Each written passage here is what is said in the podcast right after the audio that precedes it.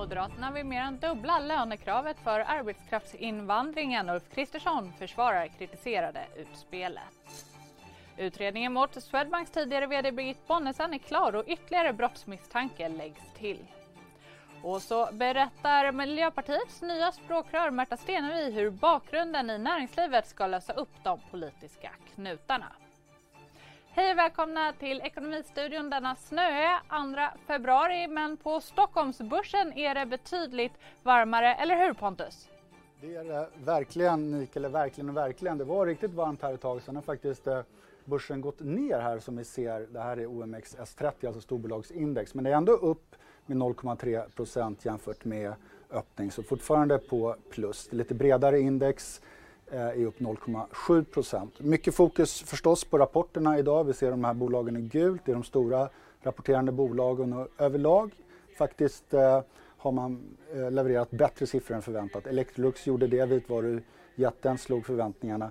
Faktum var att även SKF slog förväntningarna när rapporten kom här vid eh, lunchtid men aktiemarknaden gillade ändå inte rapporten. Det kan handla om att SKF har som vana att nästan alltid slå siffrorna och sen visar det väl eh, att, att det gäller att verkligen överträffa för att börsen ska, ska handla upp aktien efter den starka uppgången. Eh, även faktiskt Tele2 slog förväntningarna. Där handlar nog nedgången om att man inte gav en extrautdelning som det fanns eh, ganska mycket förhoppningar om på marknaden att man skulle göra. Aktien är ner nära 4 Indutrade, dagens riktiga rapportrökare, industrikonglomeratet eh, som äger över 200 bolag, slog förväntningarna, eh, resultatet överträffade förväntningarna med ungefär 50 miljoner kronor. Aktien är upp nästan 8% Kan notera Boost, e-handelsföretaget eh, som har vuxit så enormt kraftigt i fjol. De kom med en positiv vinstvarning.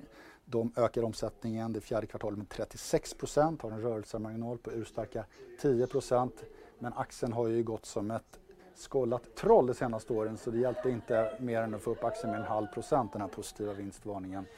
EQT, en positiv analys från eh, Morgan Stanley, riktkurs 314 kronor. Även Ericssons uppgång kan förklaras av en positiv analys från Bank of America med en högre riktkurs. Den ligger på 145 kronor. Eh, vi noterar också att eh, eh Nasdaq terminen pekar på en uppgång när USA-börserna drar igång här klockan 16.30. Den handlas upp 0,8 procent. Men som sagt var, börsen är upp. Mycket fokus idag på SKF, verkstadsbolaget som är en viktig konjunkturindikator. Vi intervjuade VD Alrik Danielsson alldeles nyss och han sa bland annat så här. Ja, det var riktigt starkt fjärde kvartal som visar igen, tycker jag, att vår plan levererar och att dagens SKF är betydligt eh, mer eh, solitt än, än, än eh, för några år sedan. Men vi hade 645 miljoner i negativa valutaeffekter och levererade ändå ett rörelseresultat på över 13 procent på en, en, en oförändrad försäljning. Och ett kassaflöde som var nästan 2 miljarder, 1,2 miljarder bättre än förra året. Jättestarkt. Ja, och hur eh, marknaden utvecklas inklusive USA-börserna som öppnar 15.30 det kommer vi uppdatera er eh, kring i vår nyhetssändning klockan 4. Förundersökningen mot Swedbanks tidigare vd Birgit Bonnesen är klar och skickad på slutdelgivning. Det bekräftar Ekobrottsmyndigheten för Dagens Industri. Vi hörde i reporter Martin Rex om brottsrubriceringarna som riktas mot Bonnesen. Det vet vi eh inte exakt, alltså vet att i förundersökningen då um, som nu är klar så um, är brottsrubriceringarna grovt svindleri alternativt grov marknadsmanipulation och sen också en brottsmisstanke om eh, obehörigt röjande av insiderinformation. Eh, sen vet vi att Birgitte Bonnesen då delgavs misstanke om brott i utredningen i våras. Eh, Sen eh, hur de här rubriceringarna är fördelade, det finns det inga liksom, officiella bekräftelser på. Och nu så skickas ju den här förundersökningen på slutdelgivning. Kan vi räkna med ett åtal mot eh, Birgit Bonnesen? Det, eh, generellt brukar man säga det att när en åklagare är klar med utredningen så finns två spår. Alltså antingen så läggs det ner eh, då, att det här är för tunt.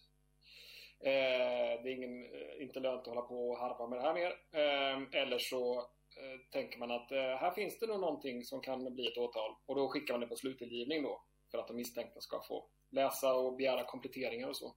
Så att det är ju ett, man kan se det som ett, ett steg mot ett eventuellt åtal.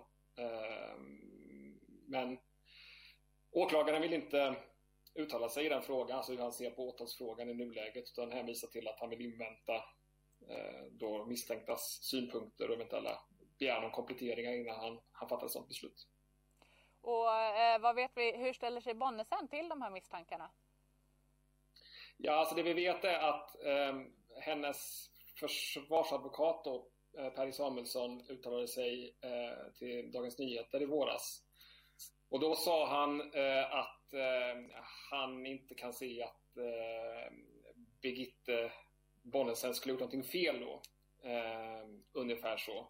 Eh, så att det tyder väl på att, att det är eh, hennes inställning. I alla fall verkar det ha varit det i, i våras då. Och om eh, vi tittar lite längre bak i backspegeln, eh, kan du kort sammanfatta liksom, turerna i vad det är som har lett fram till eh, dit vi är idag? Ja, alltså det, eh, det började det började med den här eh, penningtvättsskandalen i Danske Bank eh, i Baltikum. Eh, den ledde till att under eh, hösten eh, och vintern 2018 så fick Swedbank som har en stor verksamhet i Baltikum mycket frågor kring penningtvätt och Birgitte Bonnesen eh, försäkrade att Swedbank då inte var någon, någon del i den här baltiska penningtvättshärvan. Sen kom Uppdrag granskning i februari 2019 med sina avslöjanden. Eh, som ju visade att, att eh, det såg betydligt värre ut i Swedbank än vad Birgitte då kanske hade gett sken av tidigare. Dessutom så eh, varnade Swedbank, eller de berättade för storägare i banken om, om det här kommande programmet Uppdrag granskning om penningtvätt då, innan det sändes. Och det där mötet och den informationen, det är det som ligger till grund för misstanken om eh, obehörigt röjande av insiderinformation. Och sen det här misstanken om, om grovt svindleri alternativt grov marknadsmanipulation. Då. Det är helt enkelt de uttalanden som bland annat Birgitte Bonnesen gjorde eh, hösten, vintern 18-19. Eh, där hon då liksom, ja, mer eller mindre försäkrar att eh, här på Swedbank så, så har vi inga problem med liksom, penningtvättsrisker och sådär. Utan det är kanon här. Mm, Moderaterna vill mer än dubbla lönekravet på arbetskraftsinvandring och partiet föreslår att lägsta lönen ska vara 31 700 kronor i månaden i ett försök att minska andelen lågutbildad arbetskraftsinvandring. Förslaget har fått kritik och jag frågade partiledaren Ulf Kristersson varför det enligt dem är så viktigt att höja lönekraven. Därför att arbetskraftsinvandring till Sverige är i grund och botten bra. Det kommer civilingenjörer och IT-specialister till Sverige som vi verkligen behöver. Men vi har också flera rejäla problem med fusk och missbruk och människor som kommer till Sverige för jobb samtidigt som vi har väldigt många i Sverige som lever på bidrag och är arbetslösa och som har en lägre utbildning och som skulle kunna ta den sortens jobb. Men eh, varför, varför, in, varför då gå den här vägen istället för att eh, försöka stoppa fusket? Ja, vi gör både och. Vi gör krafttag för att stoppa fusket och det gäller ju framförallt det här med spårbyte, att man kommer hit på en slags falsk asylansökan för att sen söka arbete. Det funkar inte. Och det andra vi stoppar är all arbetskraftsinvandring till just personliga assistenter. För där har vi sett förfärliga upplägg med både ekonomisk fusk och, och, och stora mänskliga tragedier. Men vi menar också att vi har kommit så många människor till Sverige de senaste 10-15 åren som, från andra länder som har lägre utbildning eh, men som lever i arbetslöshet och bidragsberoende. Det är inte rimligt att ta hit människor från andra delar av världen för att då jobba som diskare till exempel på en restaurang när vi har så många människor i Sverige som borde ta de jobben redan. Mm. Men finns det inte en risk att svenska företag drabbas av högre kostnader och sämre tillgång på arbetskraft med era förslag? Ja, det vi framförallt vill värna det är ju den högkvalificerade eh, arbetskraftsinvandringen där vi vet att det finns genuina brister. Eh, och den slår vi verkligen vakt om. Där vill vi tvärtom stoppa kompetensutvisningar och göra det lättare för människor som vill anställa människor. som vill anställa medarbetare som har hög kompetens. Men i längden är det inte rimligt att man ska komma till Sverige från andra delar av världen och tjäna 13 000 kronor i månaden eh, på ett deltidsarbete som diskare samtidigt som vi har tusentals människor i Sverige som redan har kommit hit och som är arbetslösa, lever på bidrag och som både borde vilja och borde förväntas ta de jobben istället. Men finns det inte en risk eh, nu eh, för företagen att det blir svårare att rekrytera rätt kompetenser när kraven skärps så mycket? Ja, vi kommer ju förena det här med en stor bidragsreform som helt enkelt gör det omöjligt för människor att i längden leva på bidrag i Sverige om man kan arbeta och att man successivt får komma in i den svenska välfärden. Det är för många idag som tyvärr lever på bidrag trots att de skulle kunna jobba och det kan inte vara rimligt. Utan här måste man göra det som är rätt och rimligt för, för hela Sverige. Behåll den kvalificerade arbetskraftsinvandringen och se till att de som redan finns i Sverige och lever på bidrag, att de kommer in i, i de jobb som finns. Mm. Svenskt Näringsliv menar ju att arbetskraftsinvandring är helt avgörande för eh, enskilda företag men att det också bidrar till samhällsekonomin eh, och eh, att den inte bara behövs för högkvalificerade specialister. Vad tänker du om eh, de orden? Att vi är helt överens om att det verkligen är avgörande när det gäller mer specialiserade arbetsuppgifter, det håller jag helt med. Men jag tycker inte att det är rimligt att man kommer från andra delar av världen på en väldigt låg lön, deltidslön, eh, samtidigt som det finns så många människor i Sverige som borde ta de jobben. Då måste man göra en rimlighetsbedömning i detta. Och, det fungerar helt enkelt inte. Och vi har sett de senaste åren alldeles för många uppgifter på fusk och missbruk, på lön som inte betalas ut, på personal som utnyttjas. Eh, och det är inte så att Sverige i grund och botten kan ha brist på personal som kan diska på en restaurang. Det måste finnas människor som kan utföra de arbetsuppgifterna. Mm. Moderaterna ledde ju arbetet med att införa reformen som 2008 sänkte kraven för arbetskraftsinvandring. Vad är det som gör att ni nu byter fot? Ja, alltså vi införde ju arbetskraftsinvandring. Före det var det ju inte tillåtet överhuvudtaget. Så det var ju, och det tycker jag var alldeles riktigt att vi gjorde det. Det måste gå att kunna komma till Sverige och ta ett avancerat jobb i Sverige. Men sen dess har det ju hänt väldigt mycket. Inte minst har vi haft en väldigt omfattande invandring av människor Eh, från länder där, där man inte talar språket, där man inte har så hög utbildning och de lever i väldigt hög grad i arbetslöshet och bidragsberoende. Det är inte rimligt för Sverige. De måste in i arbets, på arbetsmarknaden och då kan man inte samtidigt ha hit människor som ska diska på en restaurang. Mm, och vid kvart över fyra i eftermiddag så presenteras ett delbetänkande om förbättrade regler för just arbetskraftsinvandringen. Pressträffen med justitie och migrationsminister Morgan Johansson och utredaren Anita Linder kan ni se här i DTV vid kvart över fyra alltså. På fredag så får vi nya jobbsiffror i USA. Vi verkar se lite av en avmattning i amerikanska ekonomin. Eh, Gabriel Mellqvist pratade med Jeffrey Schultz på amerikanska kapitalförvaltaren Clearbridge Investment om vad ökad virusspridning får för inverkan på amerikansk ekonomi och vad det betyder för marknaden. You're seeing it slow across a number of different economic data points. Uh, retail sales came in negative for the third month in a row. Jobless claims last week came in at 900,000 which is a huge increase from what you saw in, in December in the low 700s. In 900,000, just to put that in perspective, prior to COVID 19's breakout, that would have been the largest weekly job loss in U.S. history, mm-hmm. surpassing 1982. So it's a huge number. You saw it in the December jobs report at negative 140,000. So it is starting to take a bite in economic activity. But I think the markets are smart enough to look through this as a temporary type of factor they're looking forward to that huge increase of growth that we're talking about as you get to the second quarter and the third quarter of the year. So I think it's going to be choppy from an economic perspective. It could slow the market momentum here near term, but I would take any opportunity to buy the dip for uh, what I expect to transpire over the next 12 to 18 months. Buy the dip in spite of the somewhat elevated uh, valuations in the U.S. That That's not a concern that keeps you from buying if there is a a dip to buy? It doesn't. You know, I talked about the fact that valuations always look expensive at this point, but there's other factors that you need to take today's valuation different than what you would say would be in 1980 versus 1950. You have low interest rates, right? So because interest rates are so low, the discount rate that you use to value every dollar in stocks, um, that, that, that every dollar that you earn in stocks should be worth more. So P multiples should just be higher as a function of low interest rates. Also, the amount of cyclicality in the S&P 500 is the lowest it's been in a century. Um, so given the fact that you have less cyclicality, PE multiples should be higher. So there's a, a number of different dynamics that uh, I think valuations are high and they're going to remain high, at least higher versus history over the next couple of years. So what are your favorite uh, sectors and, companies? What are you looking at uh, for 2021? In particular, I like services. The, these are the areas that were the epicenter of the COVID 19 crisis. Uh, host, hotels, restaurants, leisure, I think, are going to do quite well over the next 12 months. I also like banks. Uh, banks are in a really good position.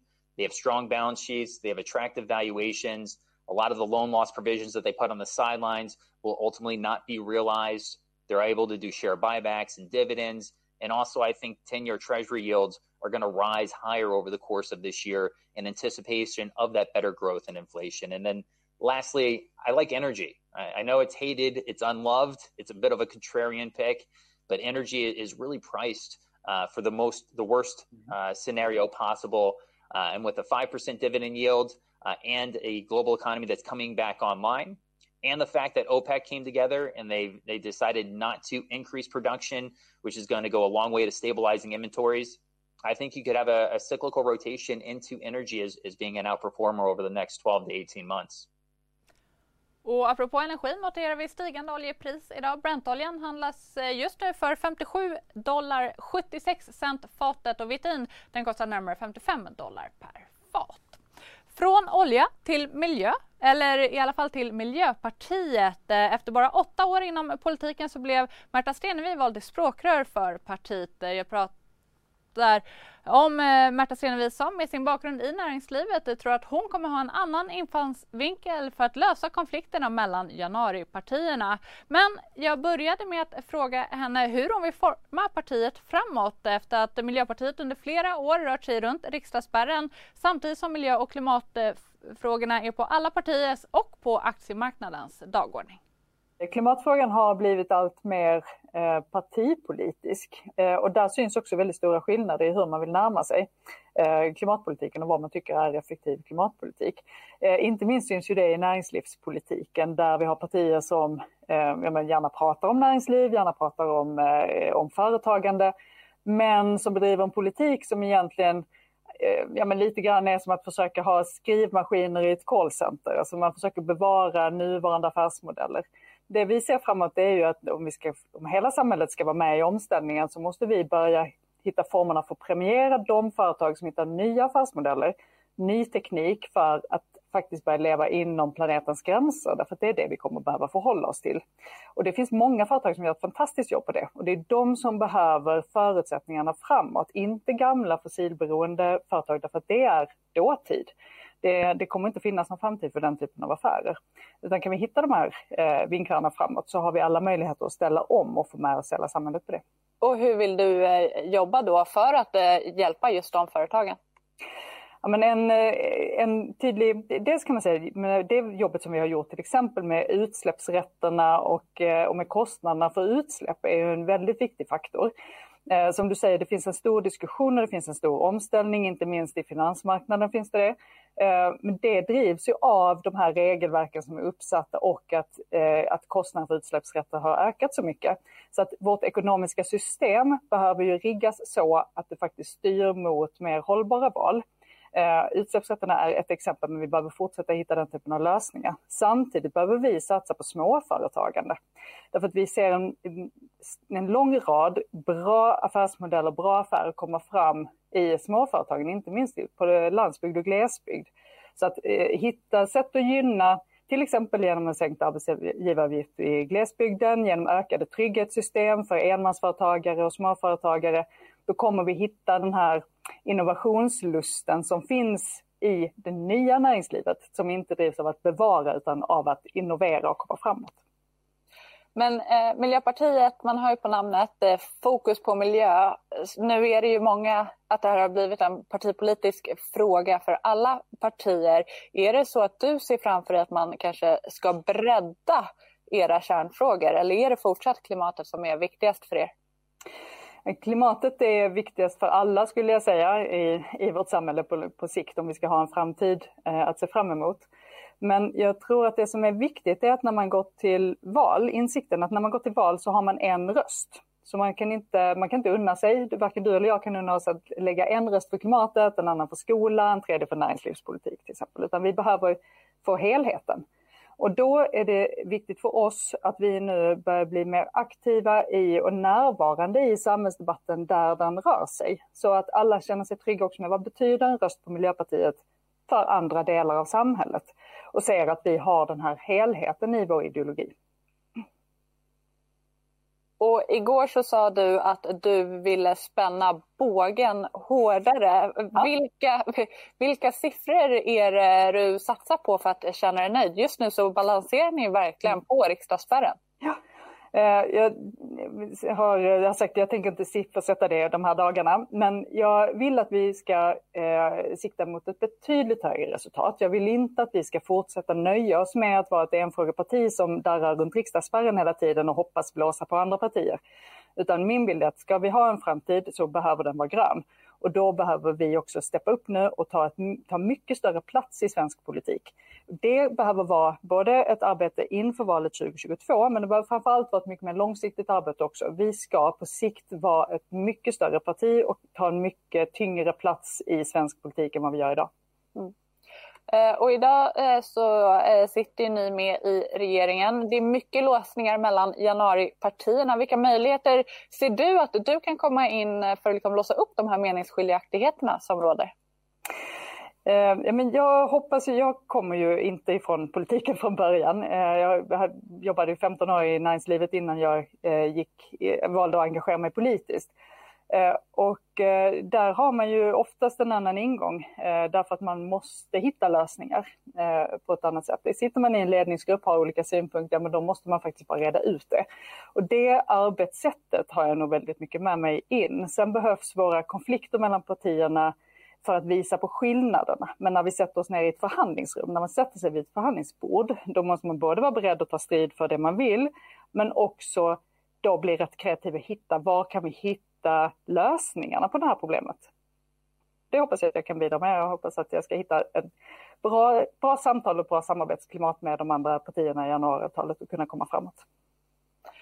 Och eh, också bara då utöver klimatfrågan, vilka är enligt dig de viktigaste frågorna för Miljöpartiet att driva framåt? Men jag tror det att vi, bör, att vi kommer tillbaka till ett eh, att det finns en stabil grundtrygghet i Sverige. Att man vet att samhället finns där även om man blir sjuk eller man blir av med jobbet. För vi kommer se stora omställningar framåt. Då måste vi klara att få människor från arbete i en verksamhet till ett annat arbete. Och det kommer att vara en jätteviktig uppgift för hela arbetsmarknaden. Eh, så att, att hitta den grundtryggheten igen, för att om man nu man tänker igen nu rätt eftersom jag vet att era, era läsare eh, ofta har en stark koppling till näringslivet så ska man se det ur det perspektivet det är inte bra för näringslivet när vi får för stor social oro och för stor ojämlikhet i samhället. Och just nu har vi en ojämlikhet som håller på att skena. Eh, så att kan vi börja bygga tillbaka en grundtrygghet, säkerställa att människor inte behöver oroa sig för att behöva lämna hus och hem för att de blir sjuka eller för att de blir av med jobbet. Då kommer vi också ha mycket större möjligheter sen att arbeta aktivt med klimatomställningen och den eh, vad ska säga, omdaning av eh, de ekonomiska systemen som behövs. Med tanke då på din bakgrund från näringslivet, eh, nu när du kommer in bli språkrör för Miljöpartiet, ser du eh, möjligheter att samarbeta med andra partier än vad ni samarbetar med idag? Ehm, man ska aldrig säga aldrig, men jag ser ju just nu att om vi skulle sätta oss vid ett förhandlingsbord med till exempel Moderaterna och Kristdemokraterna så skulle vi gå därifrån tomhänta. Eh, därför att jag tror att vi just nu står alldeles för långt ifrån varandra. Det har skett en enorm förflyttning i de partierna de senaste åren. När jag gick in i politiken 2012 då eh, såg det politiska landskapet väldigt annorlunda ut. Det fanns fortfarande en, ett, liksom en stark tradition av liberalism i de i, i de borgerliga partierna. Idag så har mycket av det försvunnit och det finns en väldigt konservativ eh, riktning och, och, nationalistisk riktning. Och den ligger väldigt långt ifrån det vi vill åstadkomma. Så att jag tror att det just nu skulle vara väldigt svårt att hitta en, eh, hitta en gemensam eh, grund för. Utan det samarbete vi har idag, det fungerar bra. Jag skulle gärna se ett fördjupat samarbete med januariavtalspartierna. Ehm, men det blir en fråga till efter valet. Vi kommer gå till val som vårt eget parti med vår egen plattform och sen får man ta liksom, den diskussionen utifrån hur läget ser ut efter valet. Mm, men det är dags för sista raden. Det är fortsatt mycket på agendan idag. Bland annat så håller vi koll på både Amazon och Google som kommer med rapporter senare i eftermiddag. Och den här dagen är också en märkesdag i USA på grund av Groundhog Day. Det är en vidskeplig historia och en slags amerikansk motsvarighet till Karldagen här i Sverige som handlar om att spå hur länge vintern kommer hålla i sig. New York och östra USA lamslås ju just nu av ett snöoväder och därför riktas nog extra många blickar mot Pangsotwani Phil, murmeldjuret i Pennsylvania som varje år på just den här dagen spår vädret framöver. Spådomen avgörs om murmeldjuret ser sin egen skugga, vilket han gjorde för ett par timmar sedan. Och det pekar alltså mot ytterligare sex veckor av vinter i USA. Groundhog Day var också eh, namnet på en av Billy Murrays mest hyllade komedier. Måndag hela veckan heter den på svenska och handlar om hur komikern tvingas återuppleva samma dag om och om igen. Om och om igen kan ni också njuta av Ekonomistudion närmast imorgon klockan halv tre. Hoppas ni är med oss då. Trevlig dag!